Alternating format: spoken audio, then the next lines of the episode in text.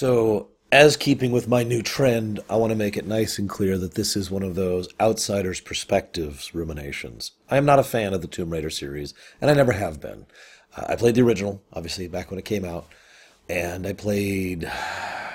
You know, I don't actually remember which one.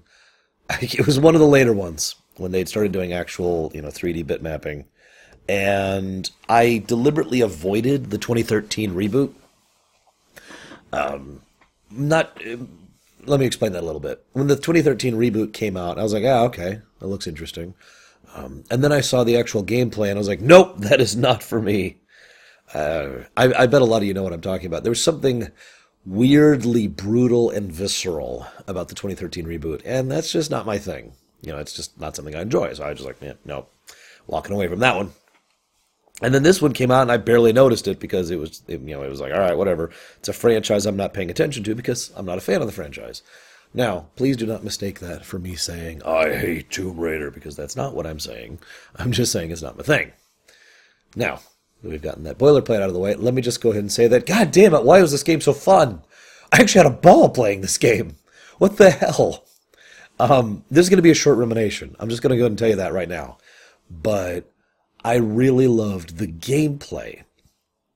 So I, I don't know, like, there's this whole genre called action adventure, and it's pretty much the generic genre, right? It's the genre that you just say when you don't know what else to label a game. Like the Uncharted series is usually qualified as an action adventure game. And speaking of which, I wish I'd known how the gameplay of this game was going to be, because then I would have scheduled this rumination to come out right alongside the Uncharted rumination last year because of obvious reasons. I, I, didn't realize there was going to be this much similarity between the two. It reminded me a lot of playing through Uncharted 4, but there was another game this reminded me a lot of the Metal Gear Solid series. And I'm not just saying that because there was a greater emphasis on stealth elements in this game, although there were, and I think they worked really well. Uh, actually, having the additional stealth mechanics made this a lot more fun. Anybody who knows me and has watched me play games know I actually really enjoy a good stealth game and I love doing the kind of you know never being seen kind of a playthrough. I did this in Deus Ex: Mankind Divided. I did this in Dishonored and Dishonored Two. So you know it's the kind of thing I legitimately enjoy doing.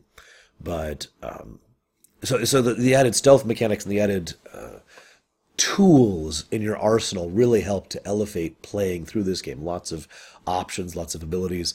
Uh, there were also several sections of entire maps which felt, for lack of a better term, very Metroidy in the sense of you know explore expand do the little jumping puzzle sections and then you know you get to this area and they're, they're, like well there's a wall over there or there's like this thing that it looks like you could climb across but you can't or there's like this specific type of locked door or whatever and so you just kind of keep progressing until you get to the point where you find you know the specific type of lockpick or you find the right kind of bow and arrow setup whatever in order to be able to let you progress it wasn't full metroidvania but I did feel that that added a little bit and made the backtracking a little more enjoyable in several cases, most notably in the earlier stages. Now, I also liked the, for lack of a better term, the way they did the camping mechanic, where you sit down and craft and set up your inventory and all that fun stuff.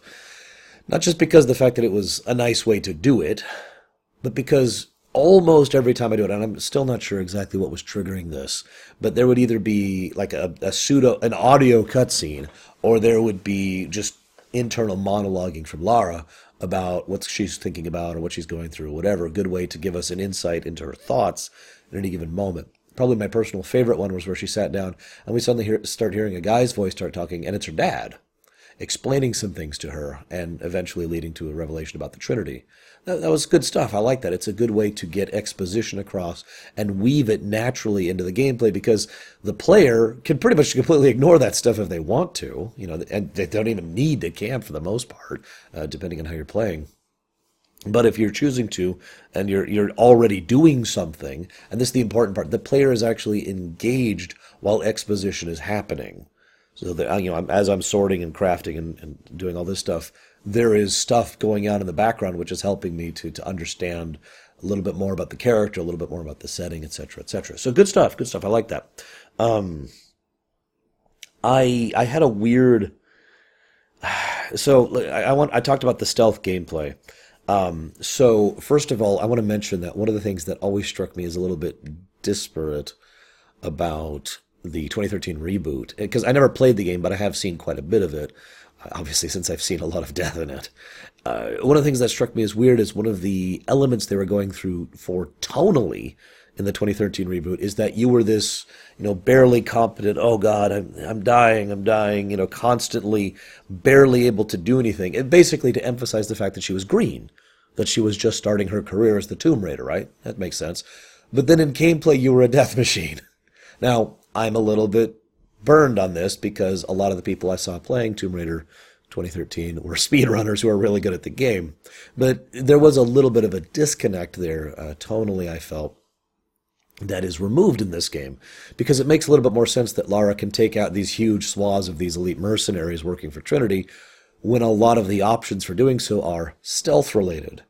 So, in other words, rather than just charging in and dodge, dodge, smack, dodge, dodge, smack, it's sneak, sneak, sneak, dive underwater, you know, put on the brass mask, grab someone, drag him underwater, sneak out, go around to the other guy. You know, it, it made it feel more believable, which made it more immersive, which increased my enjoyment of the work overall. I also very much loved the. There was a mechanic that I wish more games had, and it's it's basically cheating, but it helps people like me. Uh, if anybody knows, I have sometimes have problems uh, visually distinguishing things because of a very partial color blindness problem I have. And so, with certain games and with certain movies and shows as well, sometimes I literally just don't see something. Um, anybody who's watched my streams can verify this. There's sometimes where I'm walking along and someone's like, Why did you walk into that guy? It's because I literally didn't see them. It, it didn't register. It's one of the reasons I praise video games that have such clear, distinct visual design so that even someone who's an idiot like me can tell what's going on. So there were a few times in this game, because obviously it's going for realism, which means grays and browns for the most part. Uh, there were times where I'm like, uh, and there's, you could do the little, oh, I need to go interact with that. You know, basically the focus mode thing. I forget what they called it, but the focus mode thing to be like, aha, I could go interact with that thing up there, calling my attention to the general direction I need to go in. And I didn't need to do that. It just helped me when I, when I needed help. So that was a nice little touch too. I also want to comment on something kind of weird. The I mentioned a, parallel of this to Uncharted 4. I would call this game almost the inverse of Uncharted 4, as opposed to the opposite, because both games have a very similar approach to the gameplay, the action puzzle platforming, and the exploration and the combat. Relatively, obviously, there's significant differences between the two specifically, but relatively, you could see the similarities in game design philosophy between the two. But Uncharted 4 was very different in two distinct ways.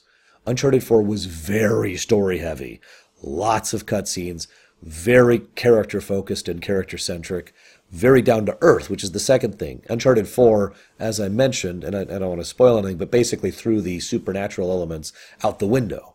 Uncharted 4 was all a real life kind of a tale. By contrast, Tomb Raider, Rise of the Tomb Raider, I should say, has a huge emphasis on gameplay. Like there were sections. Now this is okay for me because again I was really liking the gameplay, but there were sections where I'm just going through and it's like yeah, yeah, jump, jump, climb, climb up here, go up here, okay, unlock this thing. Little radio message. All right, keep going. Go, go down here. Walk over here. Oh, what's this? Oh, maybe I'll explore this. Okay, go fight. Oh, go fight. Okay, sneak, sneak, sneak, sneak. And 15 minutes have passed with not a single bit of story. Now, I it took me a bit for even noticing this, but this was a common trend. Huge swaths of gameplay and then a little bit of story, and then a huge swath of gameplay, and a little bit of story. It was pretty much the exact, like I said, it's the inverse of what Uncharted 4 was doing, with huge swaths of story, which were even weaving into gameplay, and then pure gameplay, and then huge swaths of story. I'm not saying that was a bad thing, but it was a very interesting tonal perspective on it. And I'm curious, again, speaking from the outsider's perspective, how common this approach is to the Tomb Raider series in general. Brings me to the next thing I want to talk about, which is the so I the tomb raiding type of game. You know, obviously we all know that Tomb Raider was in many ways inspired by Indiana Jones, and that's cool. You know, I'm I'm a fan of Indiana Jones, except for the second movie and the fourth movie. If you're a fan of two of four movies, can you call yourself a fan at that point? I mean, the show was okay. I did like several of the games, especially the LucasArts games. Those were good stuff. But you know, Atlantis, anyone? Uh, I'm old. What do you want from me? Point being, I do like that kind of thing. You know, I, do, I don't know what the proper terminology is to refer to that genre. The yeah, let's go and explore and action and jumping and, and character and, and ancient histories and deep puzzles of, of, of, ancient empires and all that stuff. And there's usually a supernatural tint. Almost every time there's some kind of supernatural tint, whether it's spiritual or aliens or magic or whatever. And you notice they don't actually explain what it is in this game, although I have a theory about that, which I'll get to in a second. Um, but I do like that overall approach of things. It's actually one of the things that drew me to Uncharted, as I mentioned earlier. But I bring this up because I'm kind of curious when this really became a thing in video gaming. Because if you think about it, if you just sit back and ponder for a moment, the types of film, television, comic book, and book genres or franchises that would clearly, cleanly, and easily translate to an interactive medium like a video game, this would be at the towards the top of the list. Actually being the person, you know, actually being Indy, running around and, and dodging the things and shooting the guy and then, oh God, quick, and getting in the tank and punching the Nazi. That sounds awesome, right? It's such a natural mesh that I find myself wondering why we don't actually have more of these, if anything. And I mean, obviously, we do have the Tomb Raider series, but there aren't a lot of games that really capitalize on this kind of market. And I do find myself wondering why. Now, of course, I could also make a DuckTales joke here, because as we all know, the original Tomb Raider was Scrooge frickin' McDuck, but, you know, I've made that point clear before, and I don't need to rehash it.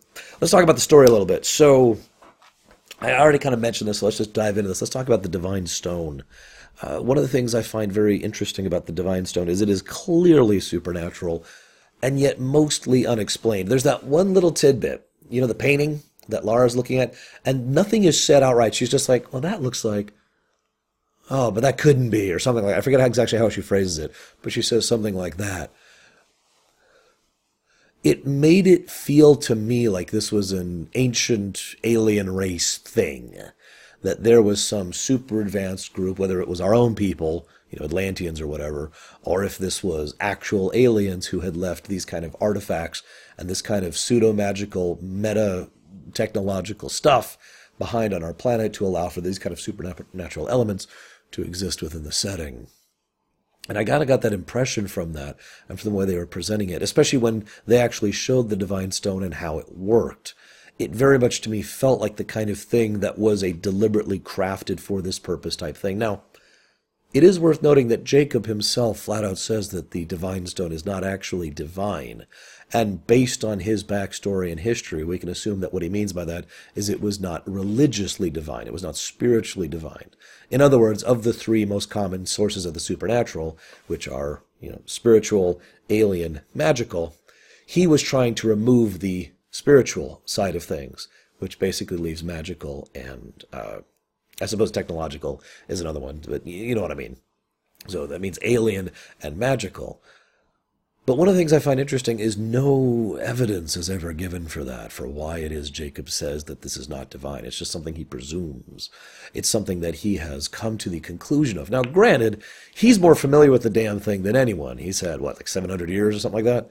To, to interact with this thing and to, to well, I shouldn't say, not, obviously he hasn't spent 700 years tinkering with it, but you know what I mean. He has had 700 years of experience and practice and knowledge and wisdom to come to his own conclusions on the matter.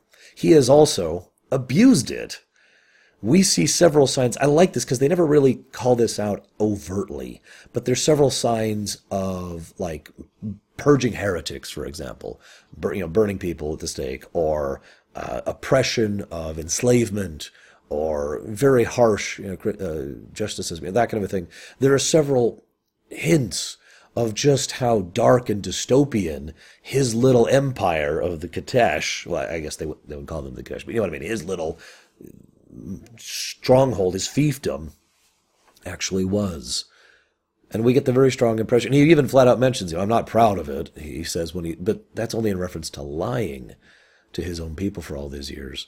I get the strong impression he's the kind of person who was a villain and then was given the chance that most villains are not given the ability to spend some time really thinking about his villainy, really thinking about what they have accomplished, and deciding to change about that, trying to shift away from the villain's role. you get the impression that he's the kind of person that, for example, Anna, or Anna, if you prefer, could actually become given a few centuries. And maybe it wouldn't take that long. I don't know. Um, but I also bring this up because I, I, I mention this because it is my opinion that Jacob is biased about this thing, about his presumption that it is not spiritual. And I'm willing to accept that on face value. But the point is, he's seen what this thing does to the deathless and the cost it takes from, from each resurrection. And he has seen what can happen from people who try to abuse its power. Again, personally, right? So any person who looks at this this thing which has caused a lot of misery is probably going to be negatively inclined towards it, right? Make sense? So I don't think we can just automatically say, ah, oh, it's not spiritual. I think that Jacob doesn't know any better than anyone else. Although that does bring me an interesting question, and please feel free to share if this is listed somewhere in the DLCs, because I didn't actually play the DLCs, or if this is somewhere in the ancillary works that I missed, because I know there's the comic book series, and I think there's a book as well. Why didn't Jacob turn into a standard deathless? That's one of the things that just kept bugging me the whole game. You know, they've got the, the prophet, right? Oh, he shall never die, blah, blah, blah. And he looked into the stone, right? And it granted him this power, but he doesn't rot, basically. He doesn't lose his humanity like the others. In fact, he gains freaking healing powers. Why is he different? To my knowledge, they never actually explain that. Now, if they do truly never explain that, I then posit you a question. Why do you think that is? Now, I actually have my own answer on this one. Uh, actually, I have two answers on this one. This is pure wild theory crafting, and who knows? I may be shoving my foot as hard into my mouth as I can on this one because it may there may just be an answer and it's really mundane and dumb. Let me go ahead and say that for me, as I already said, I think this is some kind of alien influence thing, a either magically or technologically crafted artifact that was left here along with others for whatever purpose by some ancient race, whether it was literally aliens or it was just sufficiently advanced humans. One of the two, right? So that's my general theory for the Divine Stone's origins. And I've already given my reasons for why that is. I think that either from a, let's call it a sentimental perspective, or from a more mundane scientific perspective, Jacob fit the pattern that most people, when exposed to this divine energy, whatever the hell it actually is, you know, gamma radiation or whatever, right? I, I, know it's not literally gamma radiation, but you get the point. You know, when they're exposed to this energy and this power, most people, it basically allows them to, to reconstitute a, a form of perfect resurrection. Uh, we even have that little bit of uh, one of the the journal type things that they scatter throughout the game, which is good stuff, by the way, about the guy who was doing the experiments you know, he crushed the head of the guy, and and and the deathless actually. But then later on, the same deathless fully came back, fully reconstituted, and even remembered the incident. So we're seeing this as a form of, of truly supernatural resurrection, of, of complete reconstitution of the original core. And yet it takes a heavy toll by either claiming their soul or their mind, depending on if you believe more in the spiritual side or the mental side of the setting so that when the, each time the deathless come back, they are less and less, right? But if you fit the pattern, then you basically gain the benefits with none of the detriments. Because we know Jacob has died more than once, and yet he hasn't lost any of himself. And of course, he has those abilities to heal. And well, for the most part, he seems to get uh, all of the supernatural abilities strength, agility, etc without actually having any of the detriments of being effectively a zombie. And again, I think either that pattern is because he is the person with the right kind of, for lack of a better term, soul or mind, or because he literally fits a certain predisposition pattern. Like literally, there's something about his DNA or his lineage or the construction of his of his synapses that allows him to properly adapt to this energy, or the energy to adapt to him. Now, all of this is just blind speculating, and I, am looking forward to hearing all you guys tell me how stupid I am. But I wanted to talk about this because it was one of the things that engaged me most about this. In fact, I actually only have three more points to talk about in total. Uh, four, excuse me, four. I actually forgot about that. I want to talk about the Trinity, which is the fourth, ironically. Um, I want to talk about the Trinity because I found them kind of engaging as a villainous group. In many ways, the Trinity felt to me like what I like to call an Act One villain, which is, you know, a significant threat, of course, but ultimately only significant in a smaller scope or scale. The kind of thing that you're supposed to overcome as like training in order to get ready for whatever the real threats are considering the fact that we still don't have a sequel to this game, although there are rumors cycling like crazy about it, even right now when I'm recording this, which is uh, you know before this video goes live. So maybe by the time this video goes live, they'll have actually confirmed that. But there's still rumors and sequel of, of, of, a sequel coming out. Of course, the DLCs, I'm told, have expanded things considerably, and we do have that little stinger at the end. And there's that little bit of lore from another one of those journal things about how these guys, the Trinity, actually report to the Vatican. So either the Vatican is in charge of the Trinity, or the Vatican is a, is a completely separate, or someone in the Vatican is a completely separate organization, which is even above the Trinity. But one of the things I also like about that whole first act villain thing is even if the Trinity as an overall organization is our major en- enemy, our specter of the series, if you will, we only fight one battalion of it in this game. And a lot of the people we fight aren't even Trinity members. They're just mercenaries that have been hired by them. And by the way, that was a nice touch as well the, the humanizing of several of the mercenaries and how they're just doing their jobs. And of course, the fact that we can overhear several Trinity people who are talking about how they can't wait to go murder all these people once they're done. You know, once we have the Divine Stone, we won't need these guys anymore, right? Anyways, so. Uh, so yeah, I, I, like that presentation, especially since it, it is mentioned flat out that Constantine is only in charge of one battalion of this organization, which has incredulous amounts of funding and resources and power, overall political power and political affluence, as it should. I mean, it's it's basically the modern day iteration of the Knights Templar, so that makes a degree of sense. Which brings me to speaking about Constantine, who I have the least to talk about. I do have to say that I feel bad for Constantine in a strange way. He is someone who has been manipulated like crazy by basically everyone around him. Obviously, the most overt example is his own sister, Anna, who you know, deliberately kind of provoked this messianic complex within him. I mean, God's sakes, she was even making him think he had. Uh, oh god, what's the term for that? Uh, the bleeding thing that's like that's holy. I, I can't actually think of the term of it. Now I'm going to get like 15 comments telling me the term of it. Oh, I hate it when I, I can't think of a name or a term, but you know what I'm talking about. She was even tricking him into thinking that he had some kind of divine connection and that this was his destiny and blah, blah, blah. And of course, she was all doing it for her own ends. And something about that really makes that just horribly messed up and insidious. Let me make this clear Constantine is not a good person. But his motivations for everything he does are surprisingly pure. He does this out of love for his sister and his devotion to his faith.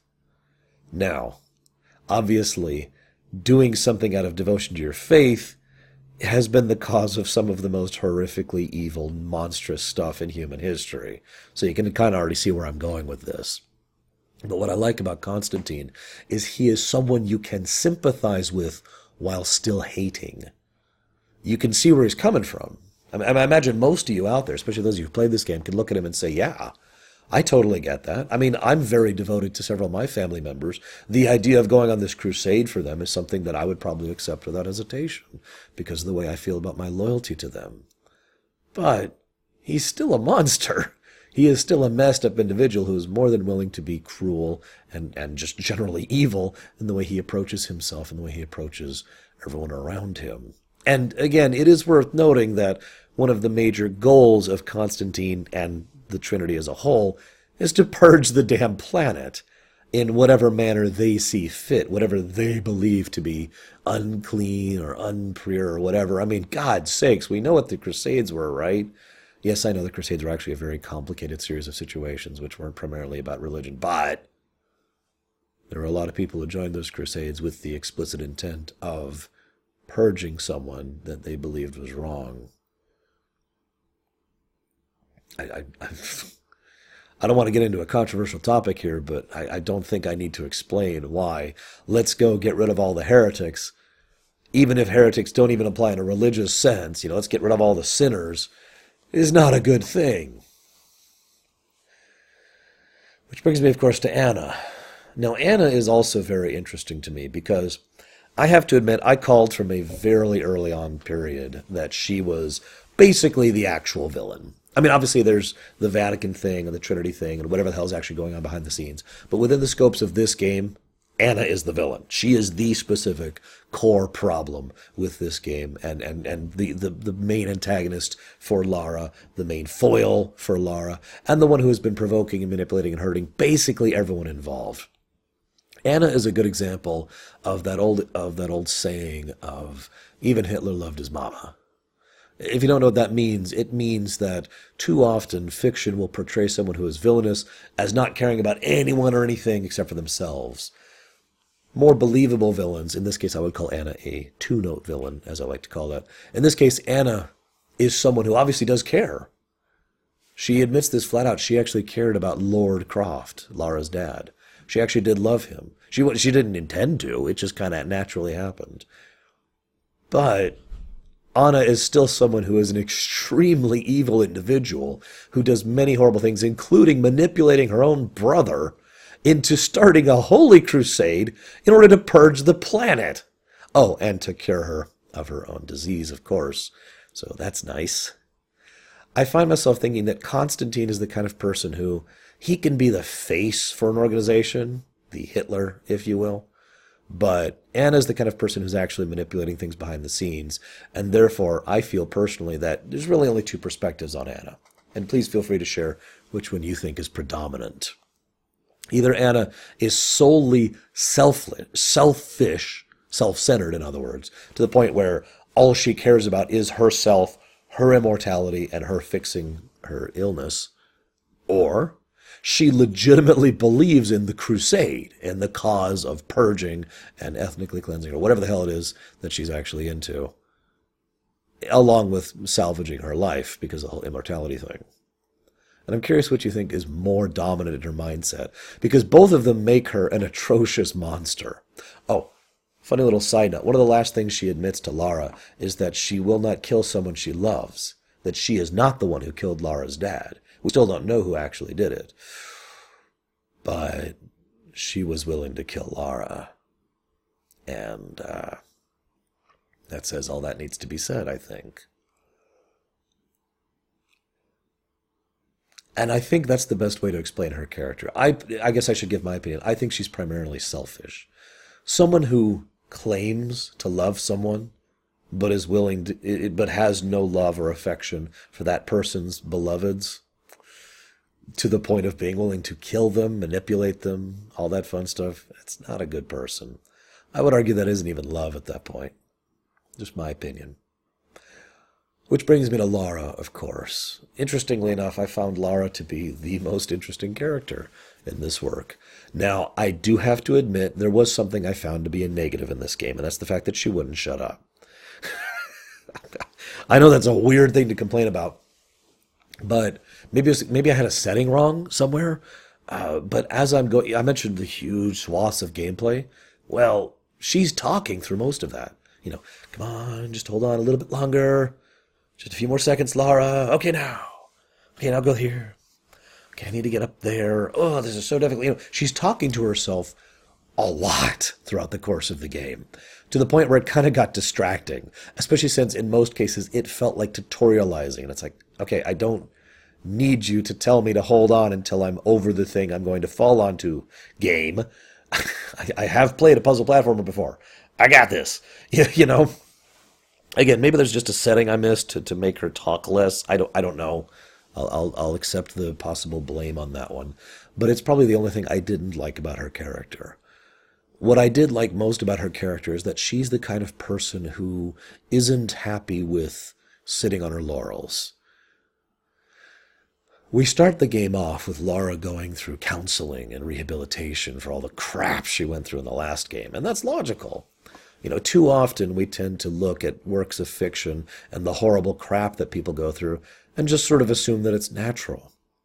Whereas here in real life, people can go through much less and much not as severe, not as bad, and still come out of it horribly scarred and suffering from post traumatic stress.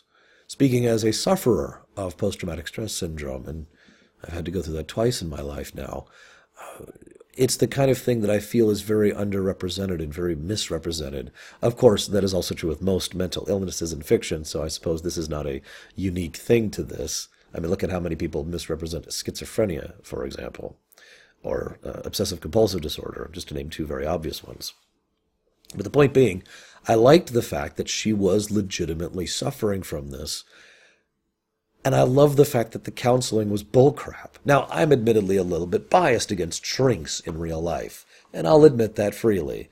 And I have my own reasons for that, and I'm not, not going to get into that. It, it mostly has to do with the fact that it feels weird trying to get help from a stranger who only cares about me because of how much I'm paying them.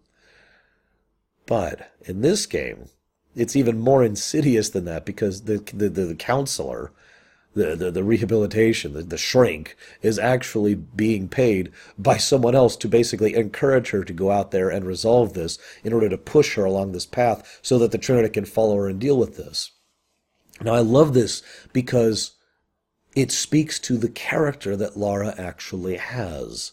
That Lara is not someone who will sit on her laurels. That she will do.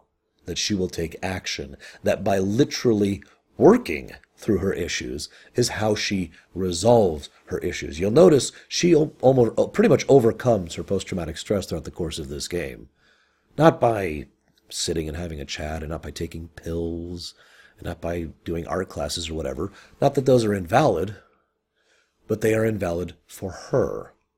She needs to do. And so, completely unintentionally, the Trinity pushes her into actually getting over her own issues and finding herself. And I find something wonderfully ironic about the symmetry of that. And, and, and of course, as she goes through the game, she becomes more attached to people. She learns more. She understands more about her dad, about the organization and the world around her. And what does she do? She doesn't go crying and running off and shrinking. Instead, what she sees is a problem that she can resolve. And she says, I know how to do that. And wouldn't that be so comforting to someone like Lara Croft to be able to have a demonstrable puzzle in front of her that she can take effort to go forth and solve when in fact the puzzle that she is solving is herself. It's a nice touch, and I very much enjoy that. I also have to say, just as a quick aside, huge props to the voice actress for Lara Croft. I, I, I don't have anything else to add to that. It was just good stuff. Let me check my notes here really quick. I believe I'm basically done.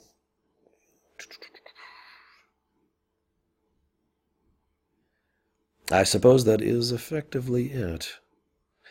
I do uh, hope you've enjoyed my outsider's perspective on the rise of the Tomb Raider, and I will be seeing you guys next time.